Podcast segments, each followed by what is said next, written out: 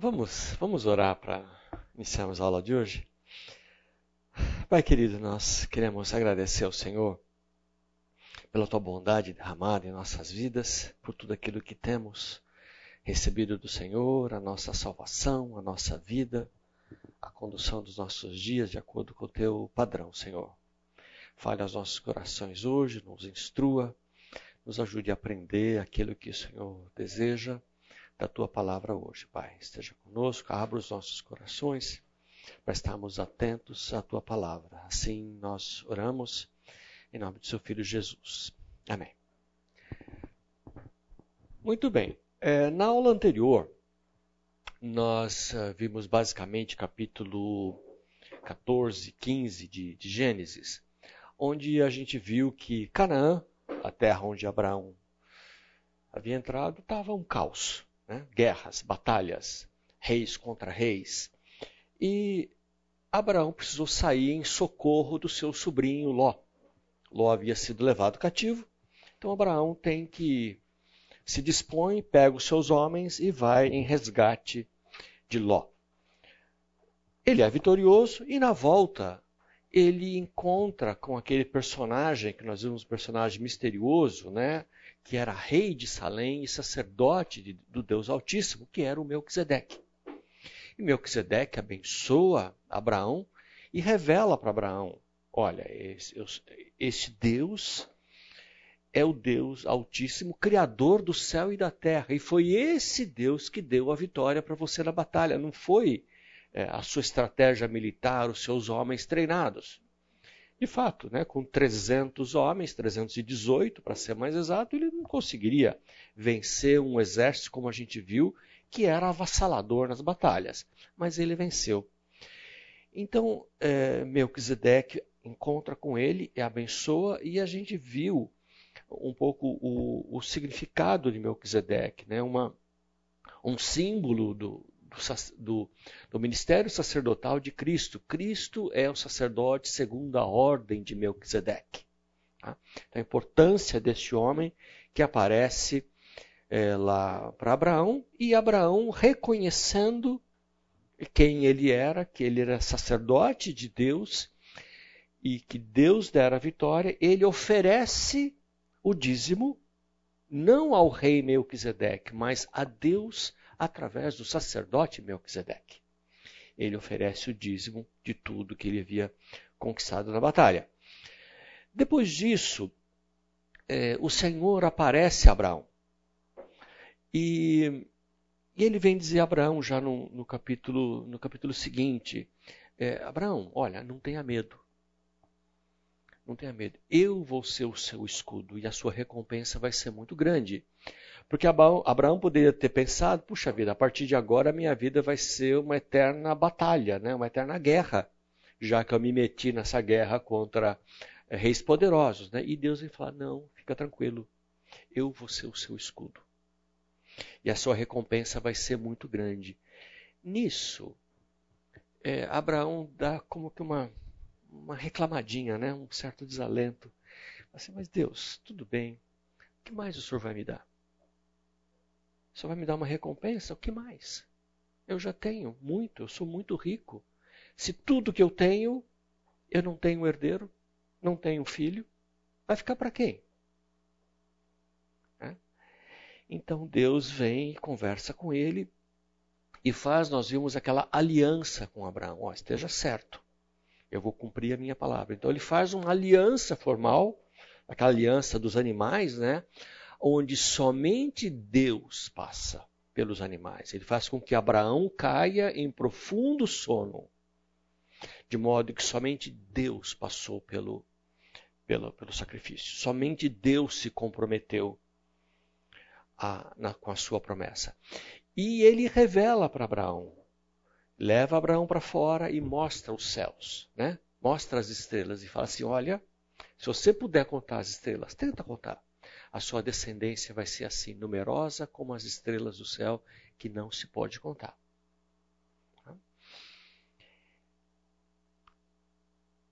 E quando isso acontece, Abraão tem um fato importante. Ele crê no Senhor. Quando Deus faz essa revelação, Abraão crê. E o texto diz que essa crença foi creditada a ele como justiça. Ele foi justificado pela fé naquele instante. Justificado pela fé. E a gente tratou um pouco a importância disso também para nós hoje. Né? A nossa justificação pela fé, não por obras, não por cumprimento de regras, não por qualquer coisa que a gente faça, mas simplesmente pela fé no Senhor Jesus. Então ali está o padrão da fé uh, no resgate de cada um de nós. Nós vimos também que no final da aula passada, quando uh, o Senhor fala para Abraão que ele vai ter um filho, bom, não ficou muito claro para Abraão como é que era isso, né? E ele e Sara chegaram à seguinte conclusão: bom, Abraão vai ter um filho, a esposa Sara era estéril, não podia ter filhos, e já estava com a idade muito avançada, não tem jeito. Então eles tentam dar uma ajudinha para Deus. Né? Aquela ideia brilhante de Sarai, assim, então faz o seguinte, olha, é você que vai ter o filho, não eu. Até onde a gente sabe, né? Então pega aqui a minha, minha escrava, minha serva, e tem um filho com ela. Assim, ela é minha escrava, o filho dela vai ser meu, então quem sabe eu consiga constituir uma família através da minha serva e põe esse plano em prática. Né? Então aí nós temos essa ajudinha que eles propuseram para Deus. O que, que acontece? Agar engravida. Dá Agar para Abraão e ela fica grávida. Imediatamente. Assim que ela se viu grávida, ela começou a desprezar Sarai. E aqui desprezar é a tratar alguém de forma desonrosa, alguém como se não tivesse valor algum, alguém insignificante. Do tipo assim, cara, você é mulher e não, não consegue dar um filho pro seu marido. Eu aqui, ó. Ah, me deu lá, já tô grávida. Eu, eu que sou mulher de verdade, você não é nada. Tentando desprezar, humilhar a sua, a sua senhora. Sarai, ela tem uma reação forte até uma reação até, vamos dizer, intempestiva quando isso acontece. É, falando de Abraão, né, no versículo 4, ele possuiu Agar e ela engravidou. Quando se viu grávida, começou a olhar com desprezo para sua senhora. O que, que Sarai faz? Então Sarai disse a Abraão: Caia sobre você a afronta que venho sofrendo. Culpa é sua. Coloquei a minha serva nos seus braços, e agora que ela sabe que engravidou, despreza-me, que o Senhor seja juiz entre mim e você. Senhor, faça alguma coisa. Olha aí. O, o, o que, que aconteceu, né?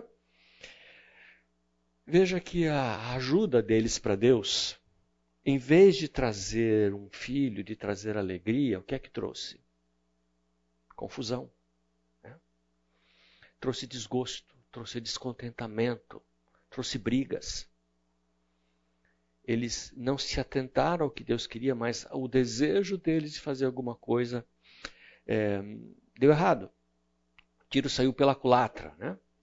E agora, somente agora, é que Sarai recorre ao Senhor. Né?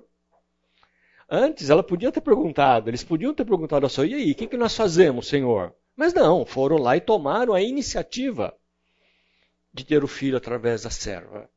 E agora ela vai recorrer ao Senhor, que o Senhor seja juiz entre você e mim.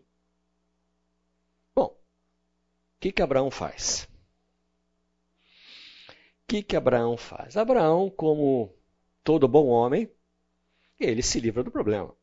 Né? Claro. O que, que Abraão fez?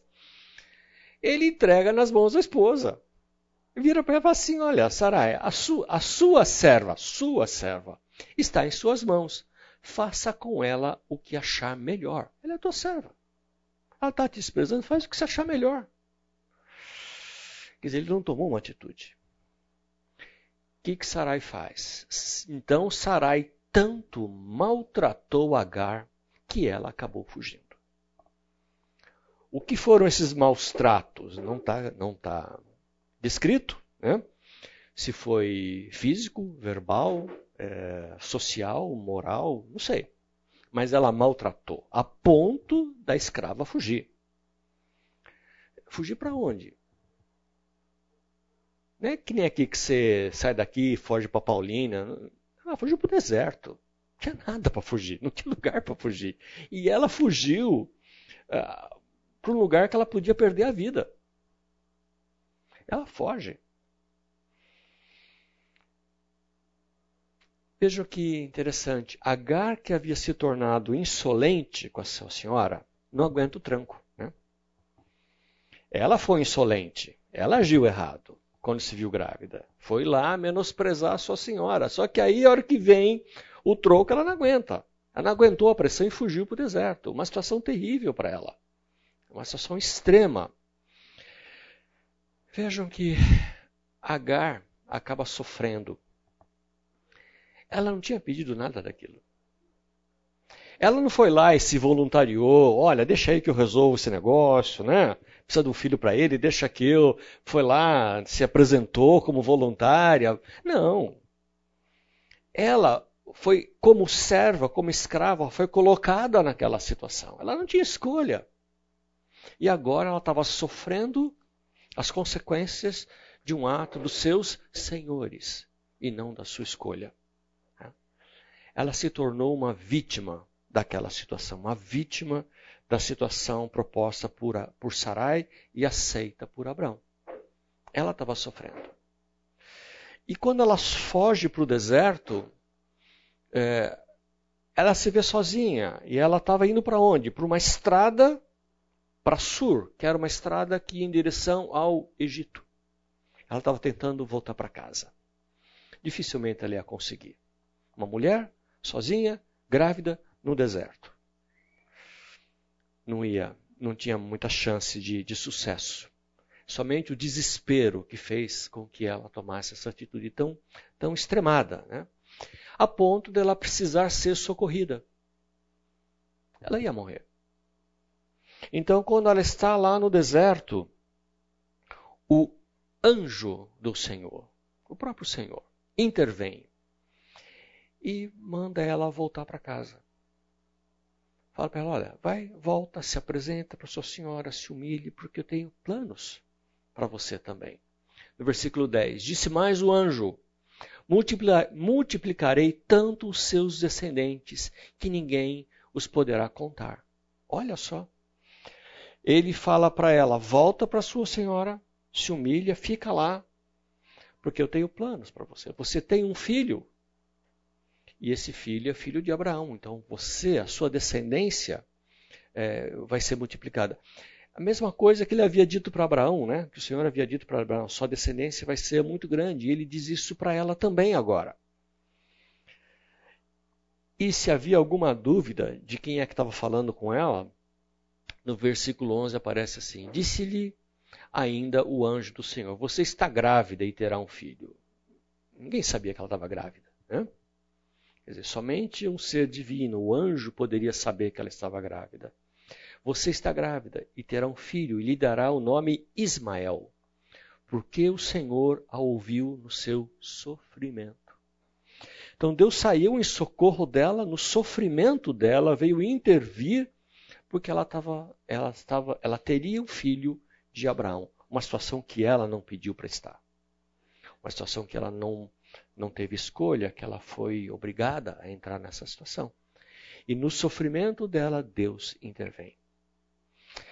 E Deus continua e faz para ela uma, uma, uma declaração bastante forte a respeito do que aconteceria com o futuro dela, com, os, com o filho dela ele continua no versículo 12.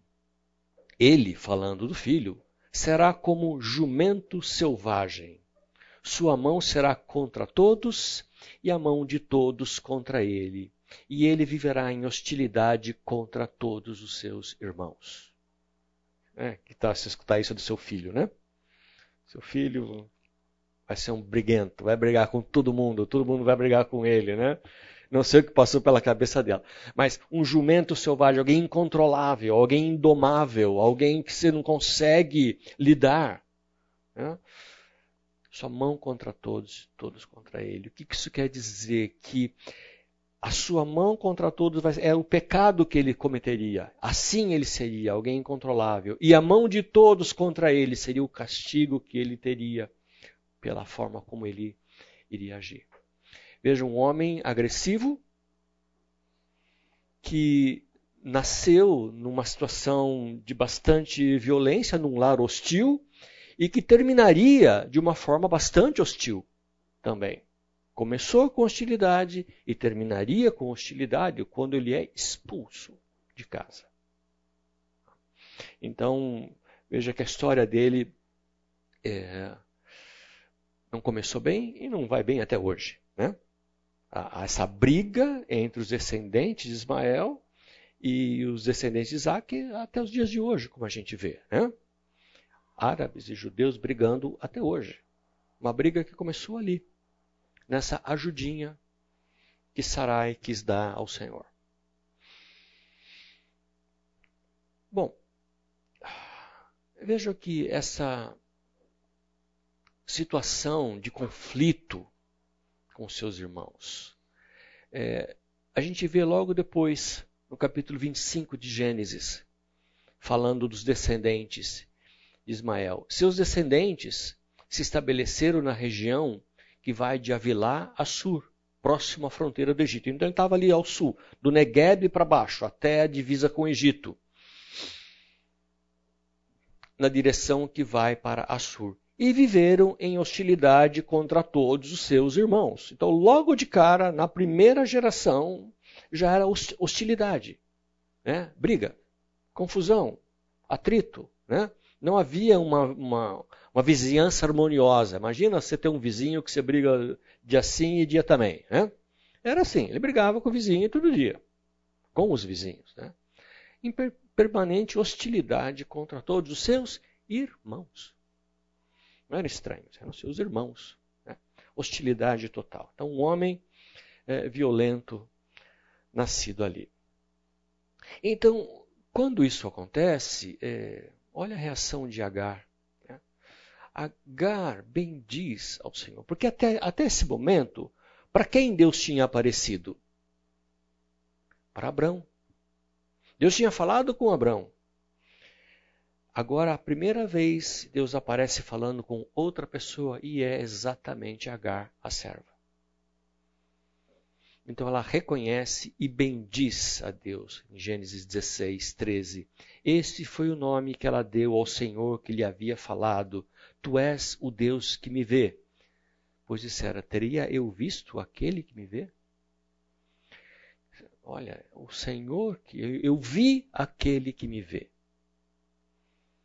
Então veja que num lugar improvável, numa situação improvável, Deus se apresenta para ela. Interessante quando ele se apresenta para Agar, ele pergunta: Agar, e aí? O que está acontecendo? Né? E ela é muito clara: estou fugindo da minha senhora. ela não, não, tem papas, não. Ela não tenta inventar uma história. Estou fugindo da minha senhora. E ele manda ela voltar. Então ela louva a Deus e reconhece que foi o Senhor que apareceu. Certamente ela ouvia as histórias, né, de que Deus falou, que Deus apareceu, sempre para quem? Para Abraão. Mas agora ela se surpreende, Deus, eu vi aquele que me vê.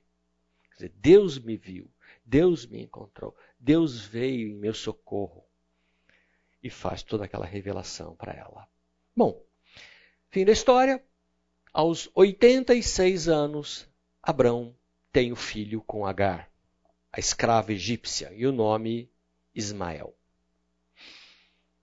Bom, quando nasce Ismael, acontece. Não é algo novo na vida de Abraão, mas há um período de silêncio na relação dele com Deus. Treze anos de silêncio. Imagina, 13 anos sem nada, sem uma voz, uma revelação. 13 anos, é muito tempo. Né? Então, do nascimento de Ismael até o nascimento do filho da promessa, passariam 14 anos. É interessante que Deus não se sentiu pressionado por, pelo que eles fizeram, né? Puxa vida, eles estão botando o carro na frente do o carro na frente dos bois, né? Então vamos apressar essa história, senão nós vamos fazer mais bobagem. Não, Deus não se apressa. Deus não se sente pressionado pela iniciativa deles. Deus segue no seu plano como ele havia planejado. Veja que é, as coisas não acontecem quando nós queremos, quando eu quero, quando eu desejo, como eu quero, da forma que eu desejo. As coisas acontecem quando Deus quer, da forma que Ele quer, quando Ele deseja. Deus não se sente pressionado por aquilo que eu faço. Eu não pressiono Deus, nós não pressionamos Deus. Abraão ainda não estava pronto. Esse é o motivo. E a gente vai ver algumas coisas, alguns acontecimentos da vida dele que mostram exatamente isso. Ele ainda não estava pronto. É difícil esperar, não é? Difícil esperar. A gente quer alguma coisa e não acontece, e a gente fica naquela, puxa vida, será que eu não tenho que fazer alguma coisa? Será que eu não estou sendo. É, qual é a palavra? É, fraco? Oi? É, não, será que eu não estou sendo ao contrário de precipitado, né? Será que eu não estou aqui deitado esperando, né? Procrastinando, isso, essa palavra. Será que eu não estou procrastinando? Será que não tenho que fazer alguma coisa? A gente sempre fica nessa, né? Bom, gente, nós temos que fazer aquilo que nós temos que fazer, mas o plano de Deus é dele. E as coisas acontecem quando ele quer, a gente não apressa. Então, houve ali um silêncio de 13 anos. Somente quando Abraão estava com 99 anos, veja que vida, né? 99 anos é que Deus volta a falar com ele. Então, isso já vai lá para o capítulo 17 de Gênesis. E aí nós vamos ver a aliança de Deus com Abraão, que nós podemos chamar de aliança da circuncisão. Então, o Senhor apareceu e disse, aqui mais uma vez, uma presença física do Senhor. O Senhor apareceu, visível. Uma voz audível para Abraão. E o que ele diz? Eu sou o Deus Todo-Poderoso. Ande segundo a minha vontade e seja íntegro. Algumas coisas importantes, né? Como Deus se apresenta e o que ele pede para Abraão. A ideia aqui é de andar, ande segundo a minha vontade. É, é a ideia de uma caminhada, de uma jornada, não é de faça alguma coisa.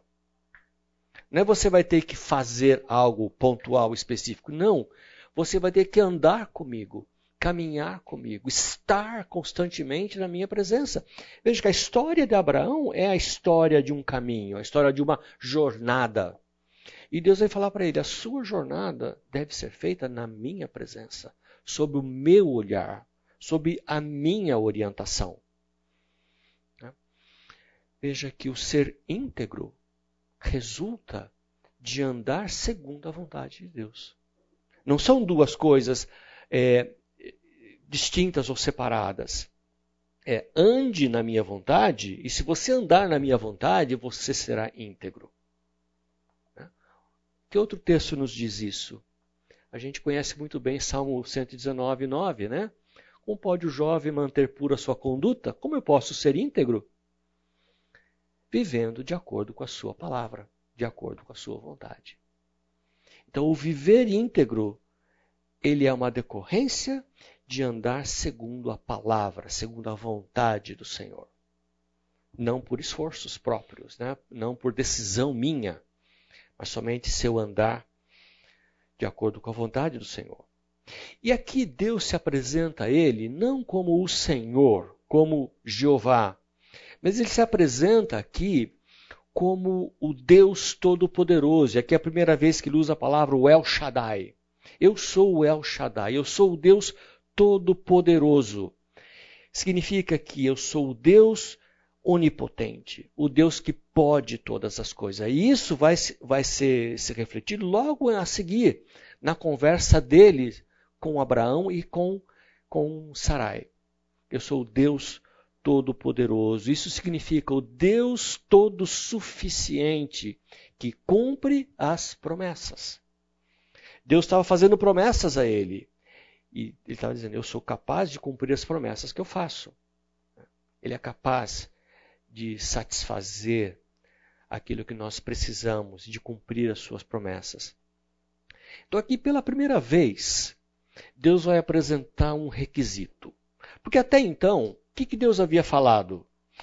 No, no início, dado uma ordem e depois feito promessas. Eu vou te dar uma descendência, eu vou te dar uma terra, tudo o Senhor.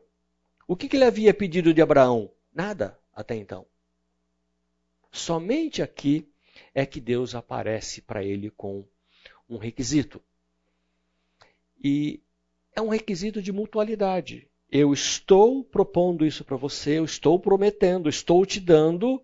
A sua parte agora é ande segundo a minha vontade, seja íntegro. É, a gente viu que Abraão não estava sendo exatamente né, íntegro nas coisas que ele andava fazendo. E a gente vai ver que ele vai voltar a repetir um erro anterior, pouco mais à frente. Então, ele estava pedindo obediência a Abraão de ações, obediência de propósito, né? aquele andar reto diante do Senhor. Uma condição para a gente muito importante, né? Porque se nós tivermos com o olhar consciente da suficiência de Deus na nossa vida. Isso vai nos ajudar a ter um andar reto diante dele. Quando eu souber que ele é suficiente. Isso me ajuda a andar diante dele como ele deseja. Então ele continua no versículo 2: estabelecerei, estabelecerei minha aliança entre mim e você, e multiplicarei muitíssimo a sua descendência. Veja, o que, que Deus estava falando aqui? Era alguma novidade? Até aqui não. Deus já tinha falado isso. A ideia aqui é que Deus dizendo: Estou agora confirmando a minha aliança com você. E aqui Deus vai fazer com ele um pacto, né? algo formal. Né? Deus vai lá passar uma escritura, que seria o costume da época. Né? Vamos fazer algo formal entre nós dois. Então eu vou estabelecer a minha aliança e vou multiplicar a descendência. Nada novo que Abraão não, não soubesse. O que, que Abraão faz? Abraão se prostra, rosto em terra, e Deus fala com ele. Qual a atitude de Abraão aqui? Nada do que aconteceu antes, né? Deus, Abraão não, não argumenta, Abraão não questiona, Abraão não se lamuria, ele simplesmente, numa atitude de humildade, uma atitude reverente, ele se prostra. Diante de quem? Do Deus Todo-Poderoso. Ele já tinha aprendido, o El Shaddai.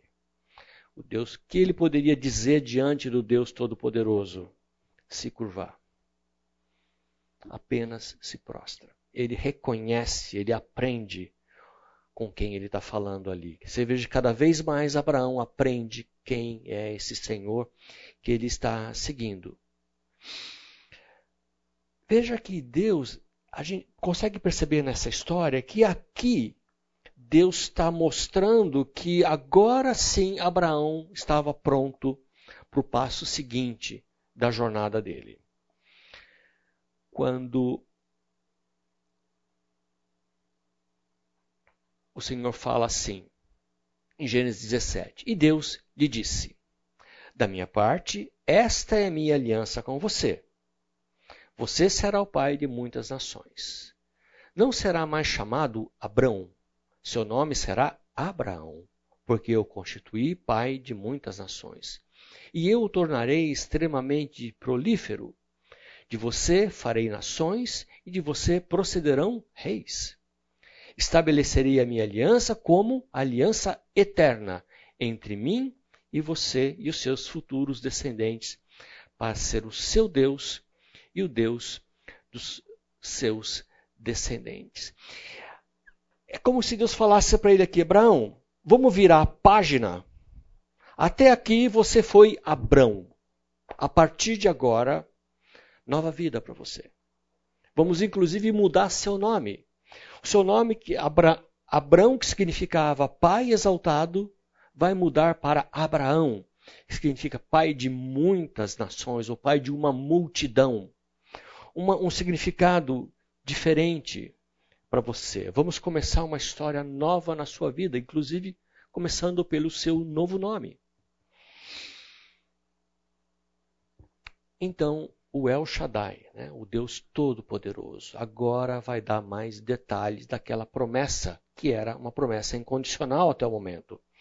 E Deus então aqui estabelece uma aliança, não somente com aliança, uma aliança com Abraão, porque se fosse uma aliança com ele, o que aconteceria? Morreria com ele. Então Deus estabelece uma aliança eterna entre ele, com ele e também com seus descendentes. E a gente vê isso muito claro no Novo Testamento, né? que a promessa para a descendência de Abraão não era somente para sua descendência carnal, para os seus filhos, os seus descendentes físicos, mas também para os descendentes espirituais de Abraão, aqueles que são filhos da mesma fé que Abraão teve. A gente vai detalhar isso um pouquinho na sequência. Vejo que essas promessas foram feitas para Abraão em que estágio da vida dele? Deus ainda não havia dado a circuncisão. Então Deus dá a ele a promessa antes da circuncisão, antes da lei, antes de qualquer regra. Deus dá a ele essa promessa quando ainda ele era, vamos chamar assim, um gentil. Ainda não havia o seu povo, ele ainda não tinha um descendente provando que essas promessas eram independentes de qualquer interpretação ou de qualquer ritual judaico que viria depois. Mas era pela fé por aquele que creu. Eh, alguém pode ler para mim Romanos 4, 11? Recebeu o sinal da circuncisão como selo da justiça da fé, ele estando ainda para vir a ser pai de todos os que creiam, embora não circuncidados, a fim de que lhes fosse imputada a justiça. Isso, a circuncisão veio como um selo de justiça. Uh, portanto, ele é o pai de todos os que creem sem terem sido circuncidados circuncidados, a fim de que a justiça fosse creditada também a eles. Então, a justiça é acreditada a nós não por um rito, por algo que nós fazemos, nós não precisamos nos tornar prosélitos, virarmos judeus, mas a, a promessa vem a nós porque cremos. Então, esse ritual que foi dado era um, um sinal, um selo de uma aliança que Deus estava estabelecendo com ele e com a nação que viria, com a raça que viria de, de Abraão. É, espiritualmente, ela representa a nossa separação a separação do pecado. Embora o rito esteja lá com os judeus, né, mas o, o significado é permanente. Alguém leia para mim Colossenses 2, 11.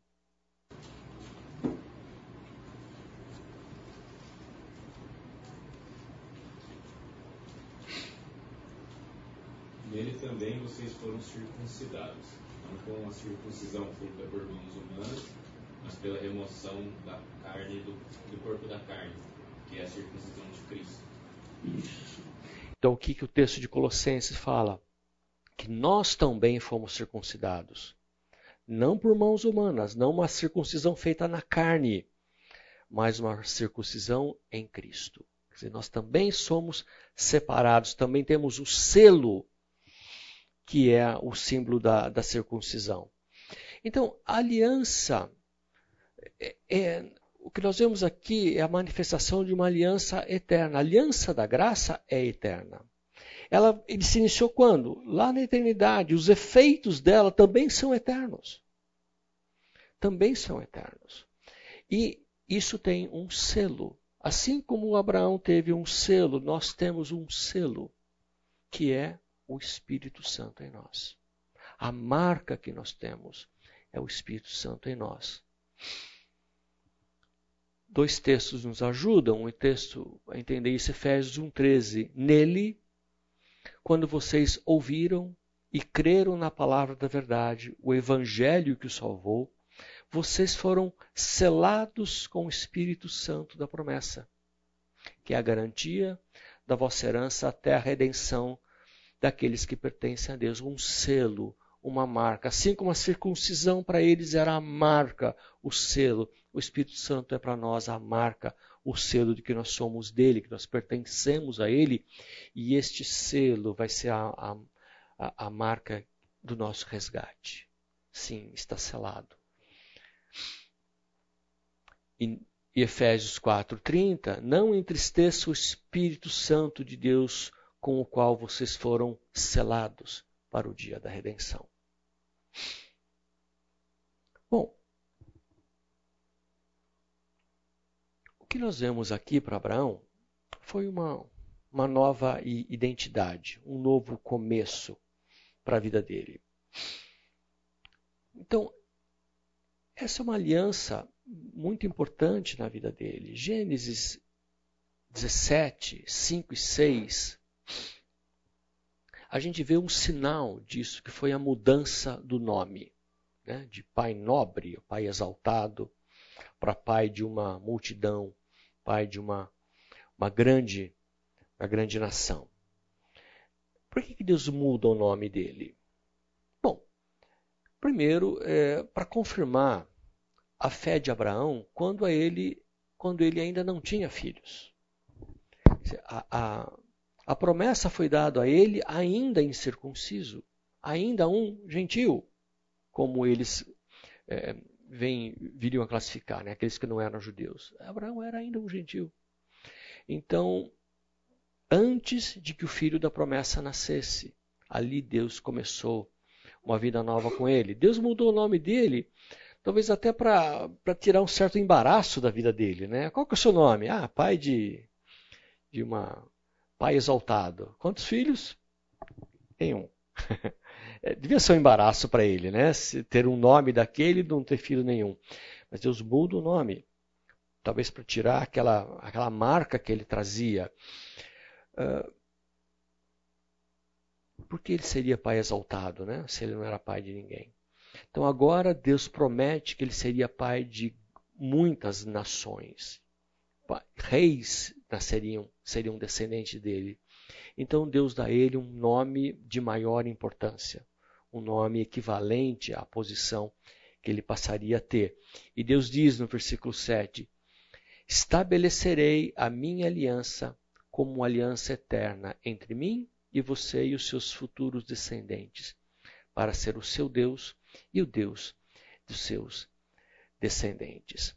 Então aqui vem uma, algo interessante dessa promessa de Deus, né, quando nós falamos do descendente. Uh, quando a gente lê o texto de, de Gênesis, parece que simplesmente ele está falando dos seus, uh, da nação que viria, dos filhos que nasceriam, dos filhos, netos, bisnetos, de todos aqueles que nasceriam depois descendentes de Abraão.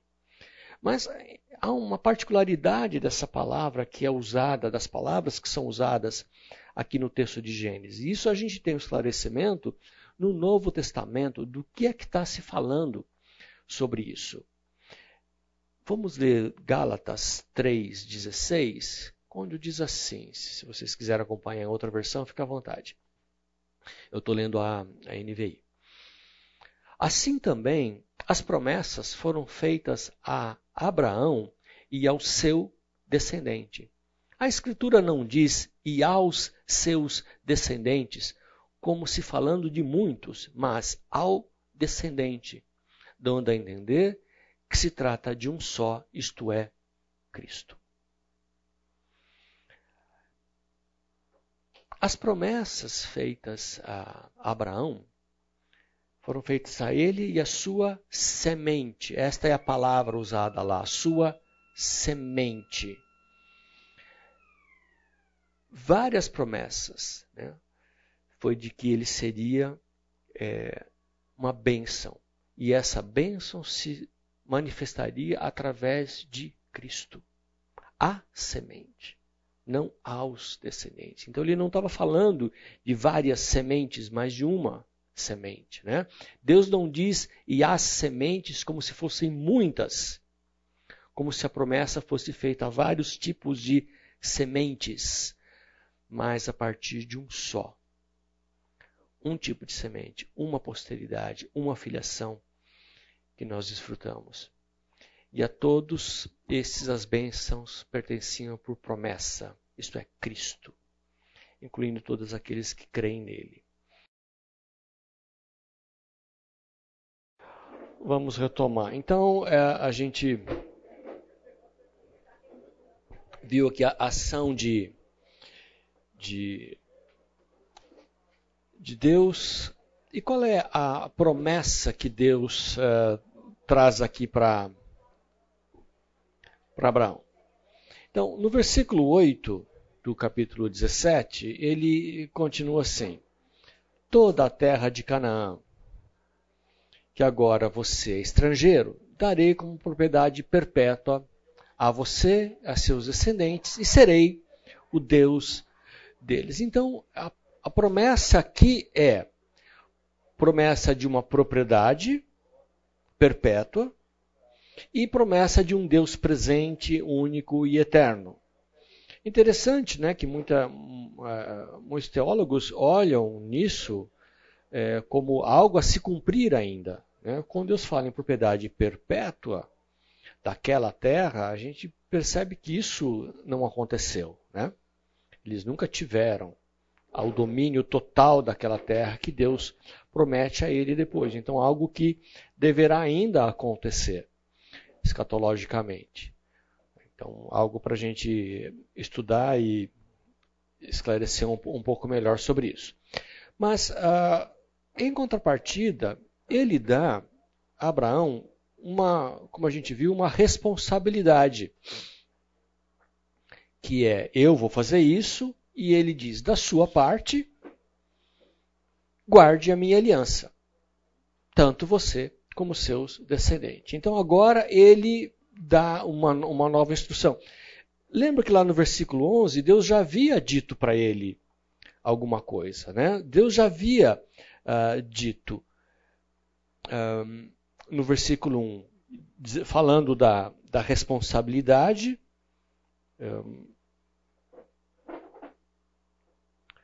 que ele deveria andar segundo a vontade e ser íntegro. E agora aqui ele fala: guarde a minha aliança. Então, nesses dois versículos, é, Deus dá a ele uma responsabilidade de guardar a aliança, uma aliança que seria perpétua, andar segundo a sua vontade e ser íntegro. Então, o que está acontecendo aqui é que Deus espera que ele trate aquela aliança, que era uma aliança incondicional, não dependia de Abraão, não dependia dos esforços de Abraão, mas, em contrapartida, ele devia tratar aquilo com, é, é, eu disse, com dignidade, com honra, ele devia valorizar aquilo. Tá? Isso, isso seria para ele um testemunho, porque Deus havia dito: eu vou, através de você, o mundo vai ser abençoado, nações vão ser abençoadas. Implicaria que seria um testemunho daquela nação dos descendentes de Abraão. Então, andar com dignidade seria um, comportamento que iria testemunhar aos povos vizinhos de que ele era diferente, que ele estava com o Senhor. Né? E ele deveria ensinar os seus descendentes a fazer a mesma coisa.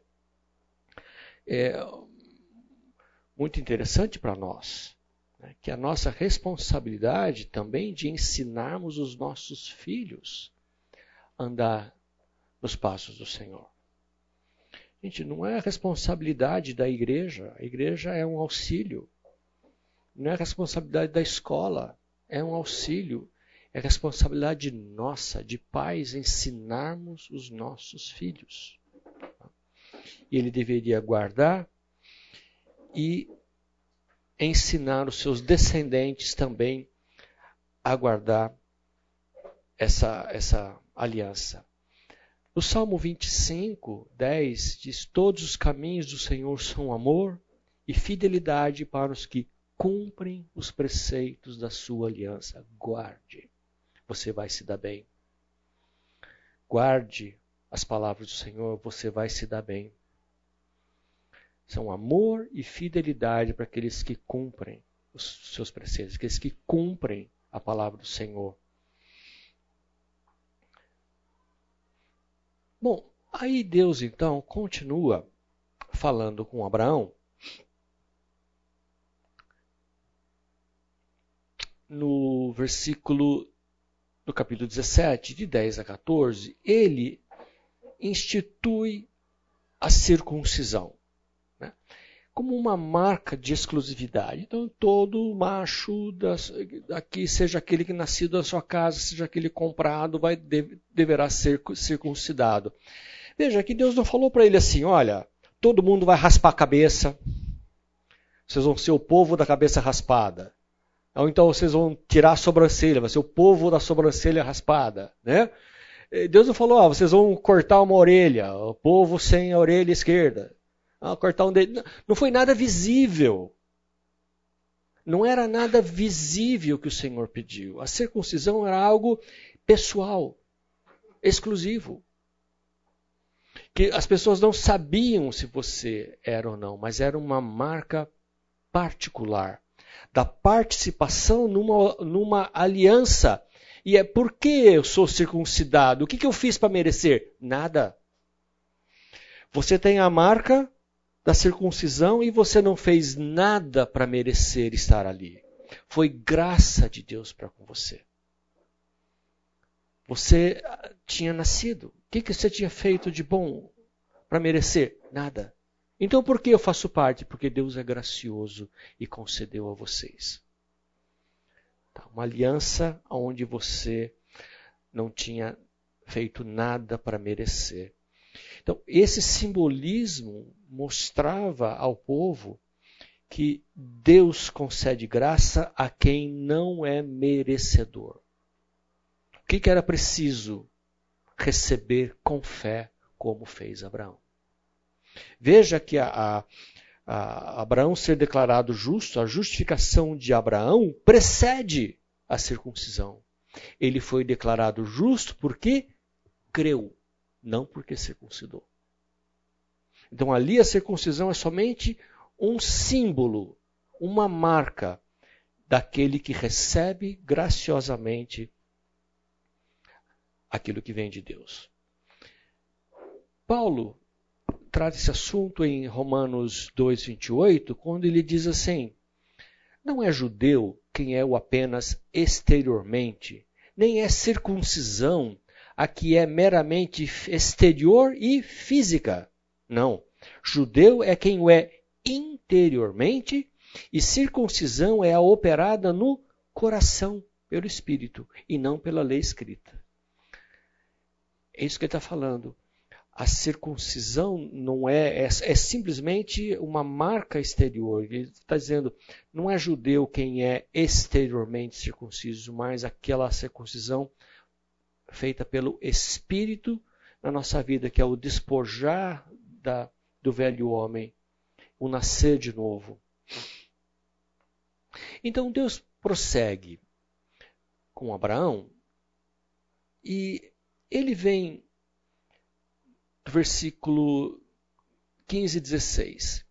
Disse também Deus a Abraão: De agora em diante, sua mulher não se chamará Sarai, seu nome será Sara eu a abençoarei e também por meio dela darei a você um filho. Sim, eu a abençoarei e dela procederão nações e reis de povos. Então, assim como para Abraão houve uma vida nova, olha, a partir de agora a vida nova, vamos começar até com um novo nome. Deus faz a mesma coisa para Sarai. Para sua esposa também vida nova. O nome dela deixa de ser Sarai e passa a ser Sara Porque vai ficar para trás aquela mulher estéril que não tinha, não podia ter filhos. Mas Sarai terá um filho. Vida nova para ela também.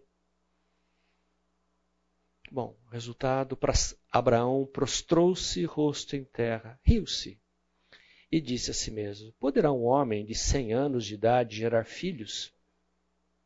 Poderá Sara dar à luz aos 90 anos? É uma, uma situação ambígua para a gente, né? esse riso de Abraão. Porque a gente vai ver mais à frente que Sara riu. E o Senhor a repreende. Mas aqui Abraão riu e o Senhor não o repreendeu. Então, a princípio da ideia de que Abraão é, riu, uma certa dúvida. Mas há uma outra uma forma de, de entender esse texto de que é, ele, na verdade, se alegrou, foi um riso de alegria, de contentamento. Fala, eu vou ter um filho com uma expressão de alegria, confiando no que Deus havia dito para ele. Né? Isso a gente é, é vai ver um pouquinho nos textos logo a seguir. Veja que é, essa afirmação pegou Abraão de surpresa. Porque até então ele sabia que teria um filho, mas olhando as possibilidades, Sara já era velha e nunca pôde ter filhos. Ela foi estéril a vida toda. Né? Então, isso exigiria um milagre. Veja que Abraão tinha experimentado muito de Deus, livramentos do Senhor. É, experiências assombrosas, mas aqui exigiria um milagre. Uma mulher estéril com 90 anos. Pode ter filho? Não. Um milagre. A ideia de que foi um riso de alegria e não de desconfiança, a gente infere é, por textos do Novo Testamento. Né? João, o Evangelho de João, Jesus falando: Abraão, vosso pai, alegrou-se por ver o meu dia, viu e regozijou-se.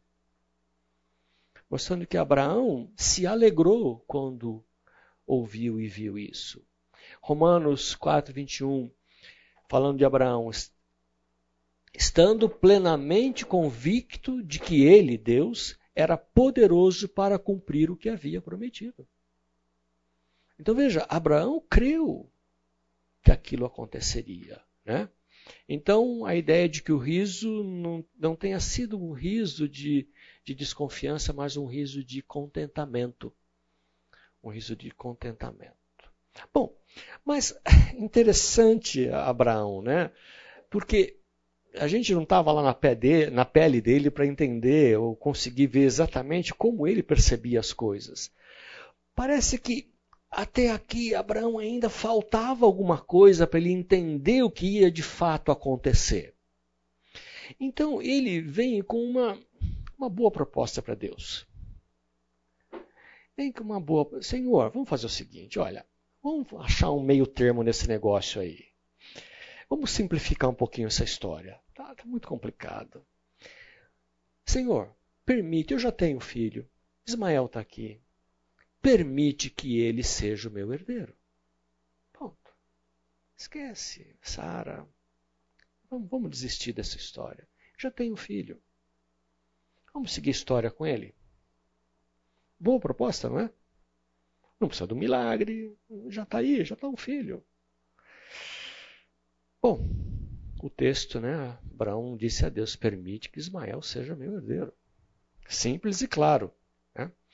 Então, ele não conseguia ver mais adiante. Ele já era velho, ele já tinha 99 anos. Sara também era velha. Né? Então, não tinha, aos olhos deles, como um casal, não havia solução. Né? E ele já tinha Ismael. Não conseguia ver. Na cabeça dele, ele não, ele não conseguia perceber a ideia de que Sara, como Sara, teria um filho. Né? Interessante. Que agora ela não era mais Sarai, ela era Sara. Sarai não podia ter filhos. Abrão não tinha descendentes, mas agora Deus estava começando uma vida nova para eles. Agora ele era Abraão e ela era Sara. Havia uma diferença que eles ainda não haviam percebido. Então, quando Abraão faz essa proposta, a resposta de Deus é claríssima. Deus foi enfático com ele. Né? Deus foi enfático com Abraão. Não. Não.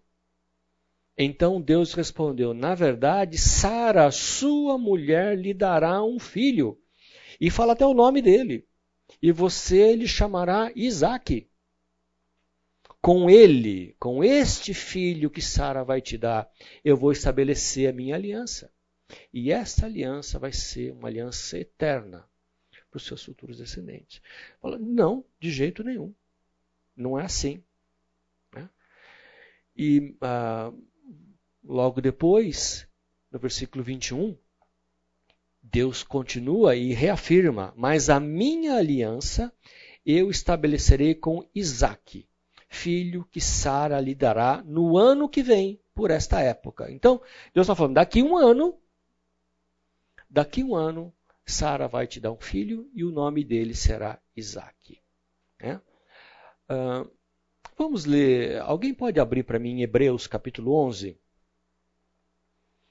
Vamos ler os versículos 11 e 12.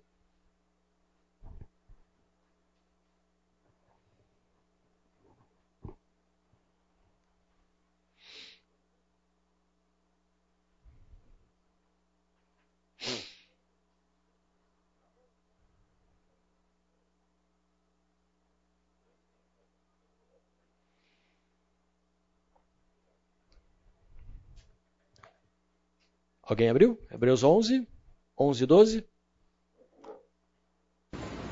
Alguém pode ler? Pela fé, também a própria Sara recebeu o poder para ser mãe, não obstante o avançado de sua idade, pois teve por filha a quem lhe havia feito a promessa.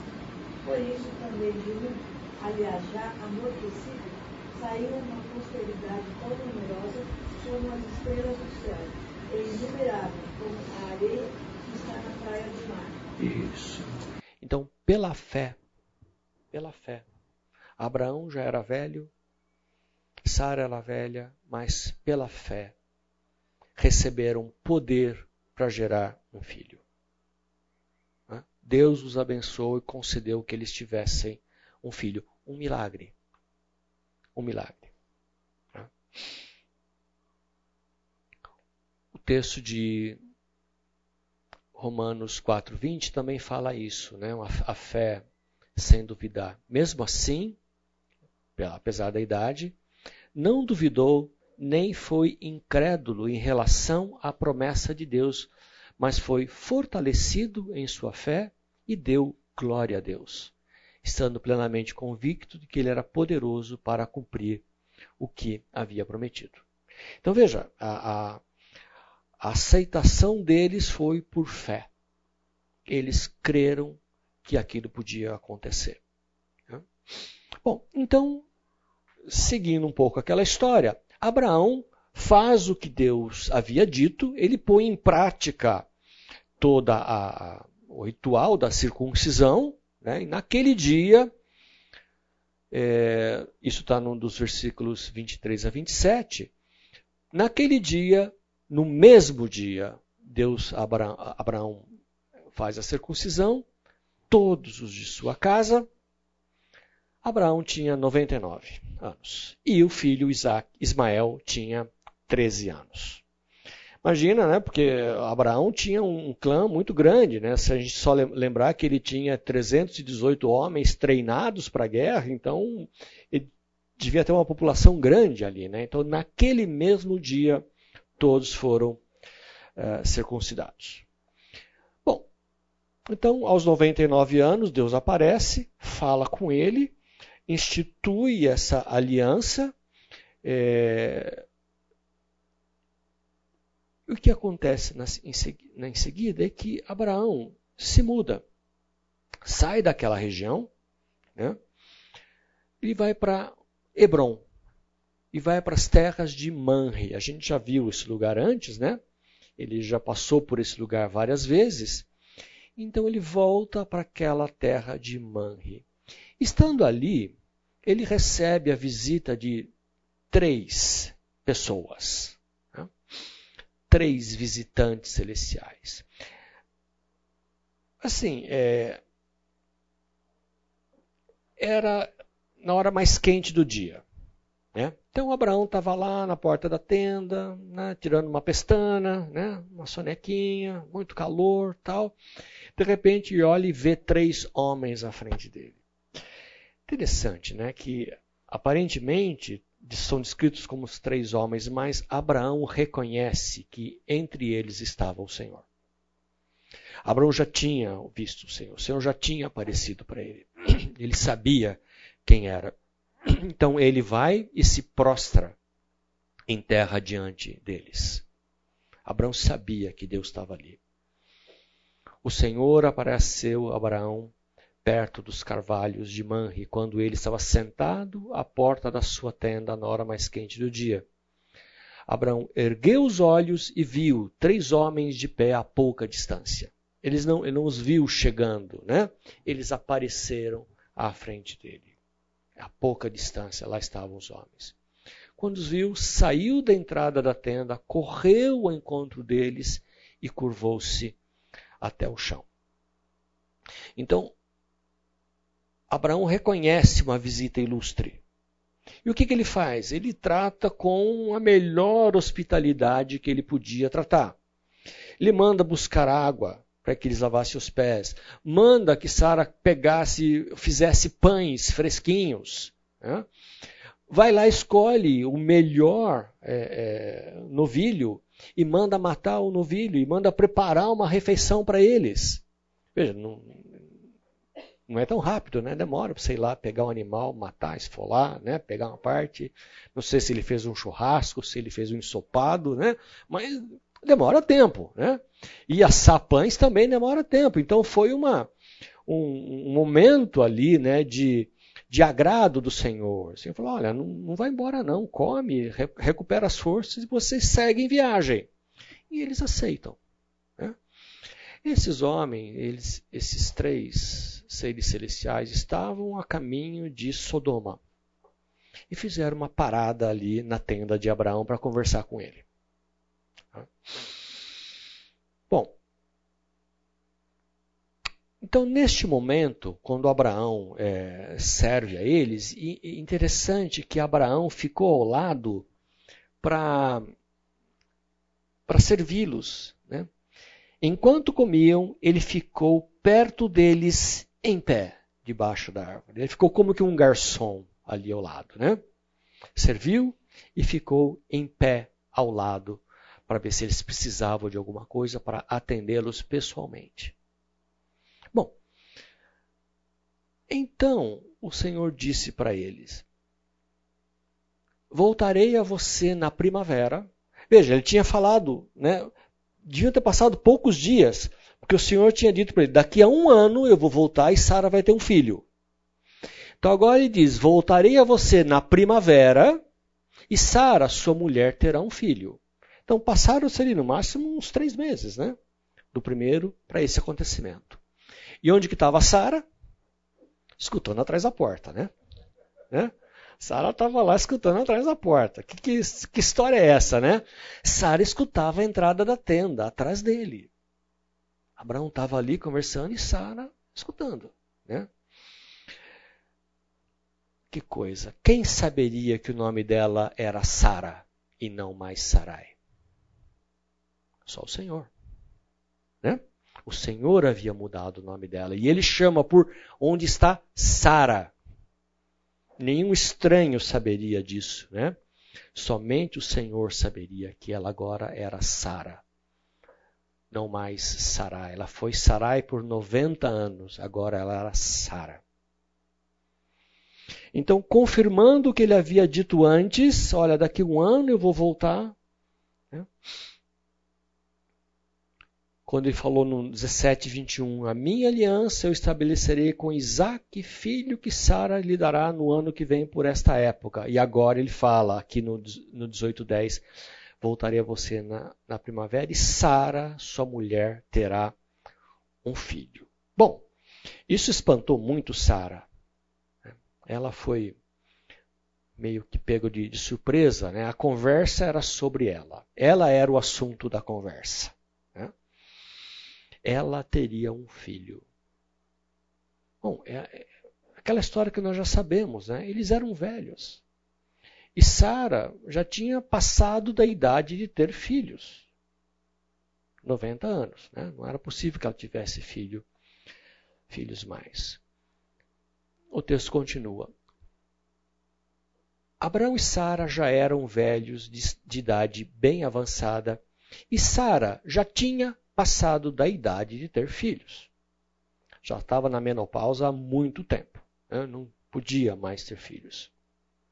Por isso, riu consigo mesma quando pensou: depois de já estar velha e meu senhor já idoso, terei este prazer? Eu vou ter um filho depois de e ela riu. Né? Ela riu consigo mesma. Quer dizer, não foi um riso alto, né? Não foi um riso estridente. Ela riu consigo mesma. E aqui a gente pode ver uma expressão de dúvida interior, porque ela era a mulher, ela sabia que ela não podia ter filhos. Mas o Senhor disse a Abraão: Por que Sara riu e disse: Poderei realmente dar à luz agora que sou idosa? Existe alguma coisa impossível para o Senhor? Na primavera voltarei a você e Sara terá um filho. Deus é muito claro, né? E a pergunta é: Sara, está rindo por quê? Está duvidando? Tem alguma coisa que é impossível para Deus? É um milagre, sim, um milagre que vai acontecer.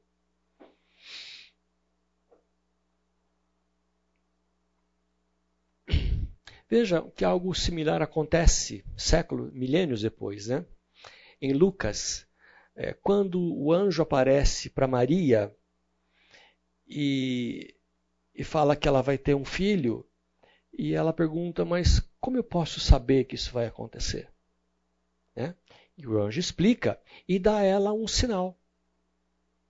E ele diz: Também Isabel, sua parenta, terá um filho na velhice, aquela que diziam ser estéril. Isabel também era estéril e já era velha. Está no sexto mês de gestação, pois nada é impossível para Deus. Novamente, a mesma situação. E Deus falando: nada é impossível para o Senhor. E Maria vai lá conferir. Né? Maria vai lá visitar.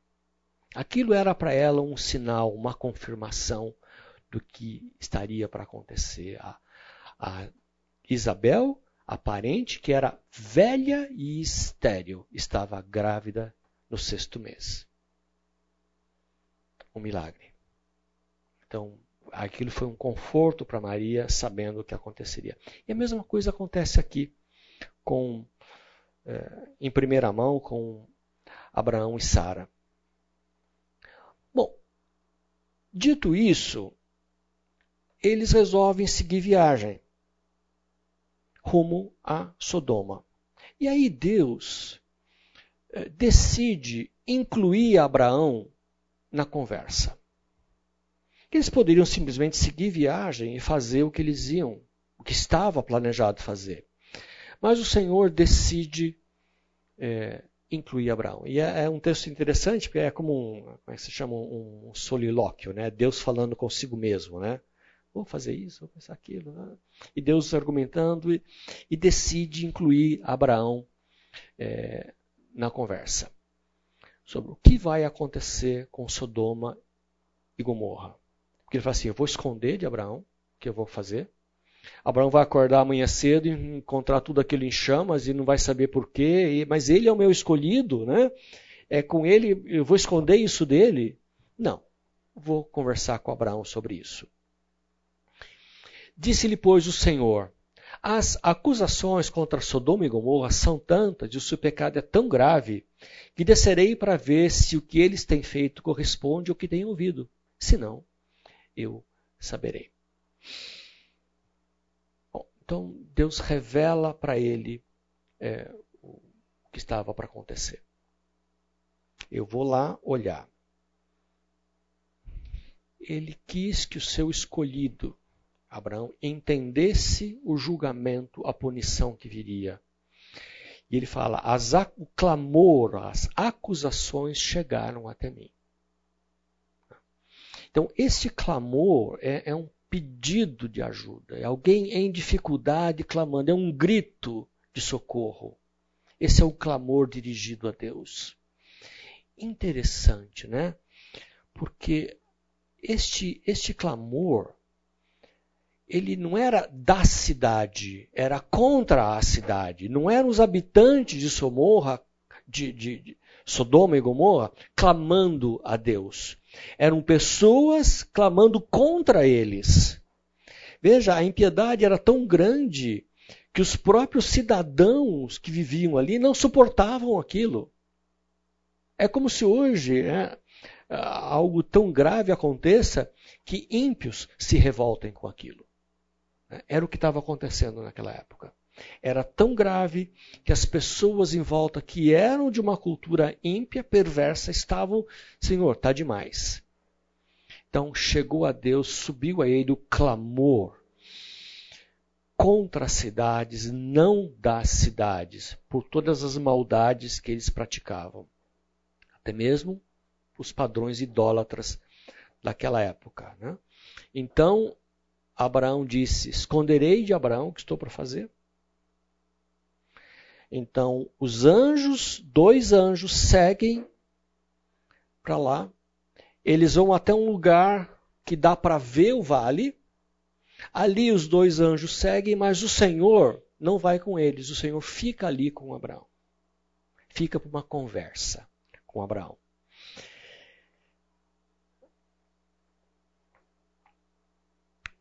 Acontece na sequência aquele diálogo bastante interessante que nós, que nós conhecemos, né, que eu mencionei acho que na, na primeira aula, quando Abraão, sabendo da destruição, quando Deus revela o que vai acontecer, ele é, fica preocupado com as pessoas inocentes que viviam naquelas cidades. Com quem ele estava preocupado? Com Ló. Porque o sobrinho dele havia descido para morar na região. E ele não estava mais na região, ele estava na cidade. Ele tinha se tornado um membro da cidade. Ele era agora cidadão de Sodoma. Então Abraão aproximou-se dele e disse: Exterminarás o justo com o ímpio? E se houver cinquenta justos na cidade, ainda destruirás? E não pouparás o lugar por amor dos cinquenta justos que nele estão? Longe de ti fazer tal coisa. Olha só, né? Abraão está passando a conversa, né? Longe de ti, você não vai fazer isso, né? Não é do seu feitio fazer uma coisa dessa, né? Matar o justo com o injusto, tratando o justo e o ímpio da mesma forma. Você é um Deus bondoso. Longe de ti fazer isso, né? Não agirá com justiça o juiz de toda a terra? Respondeu o Senhor. Ok, tá bom. Se eu encontrar 50 justos em Sodoma, pouparei a cidade por amor a eles. Simples assim. Ah, gente, foi fácil demais, né? Foi fácil demais. Então Abraão percebe que ele chutou muito alto. Então ele continua naquela conversa. Bom Deus, vamos lá.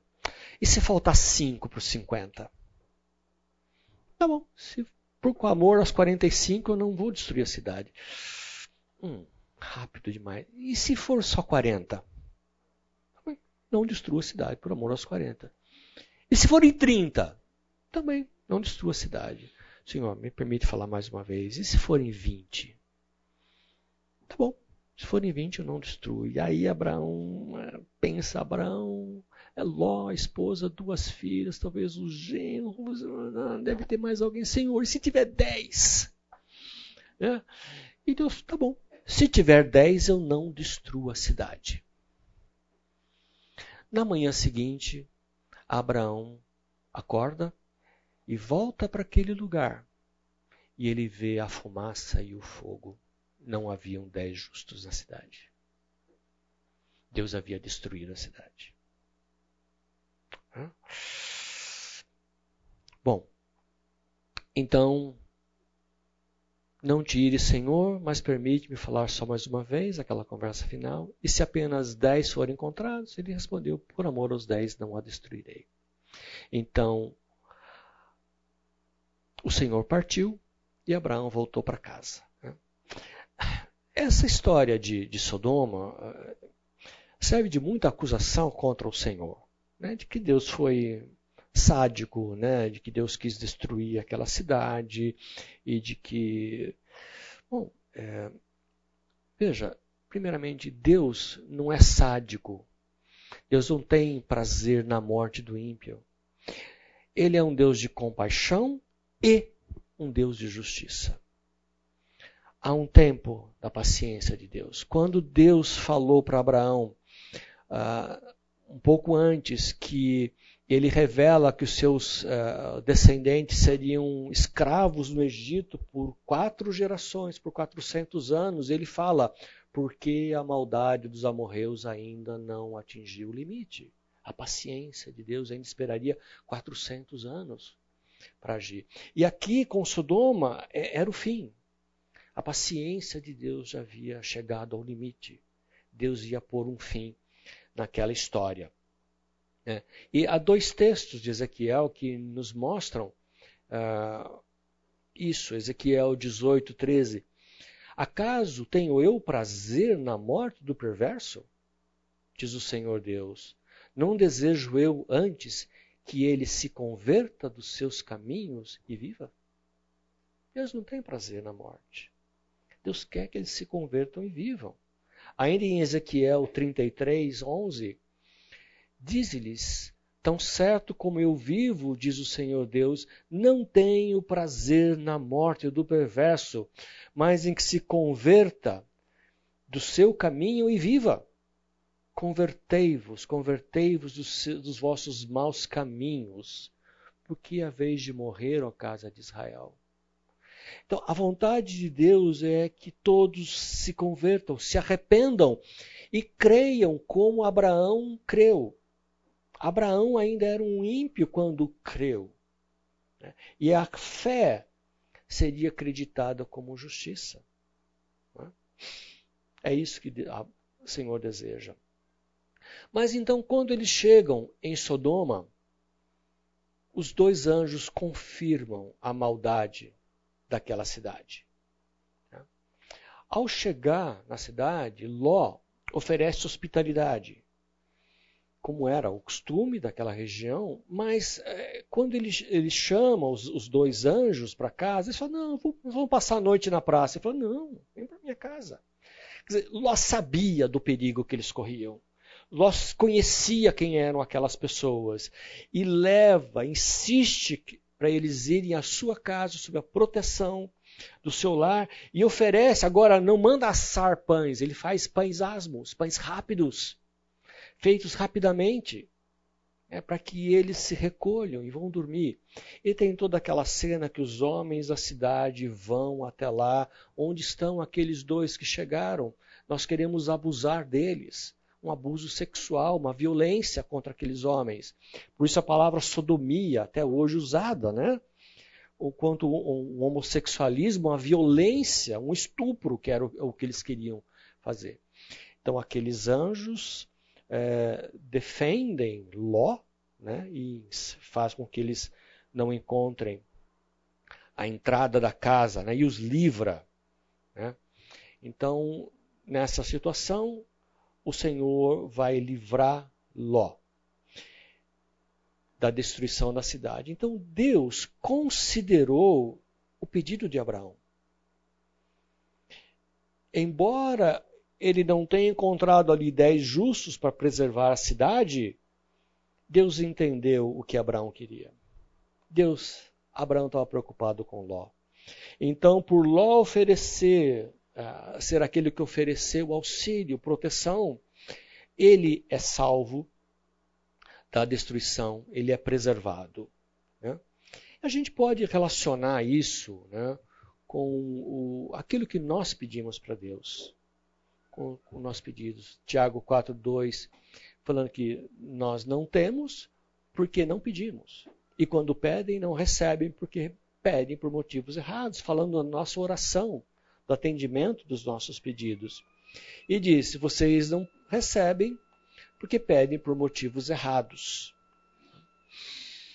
Bom, então, é, na próxima aula, nós vamos terminar esse, esse evento da destruição de, de Sodoma, é, quando o Senhor é, salva é, Ló. A gente vai ver qual o, foi o problema de Ló naquela, naquela cidade.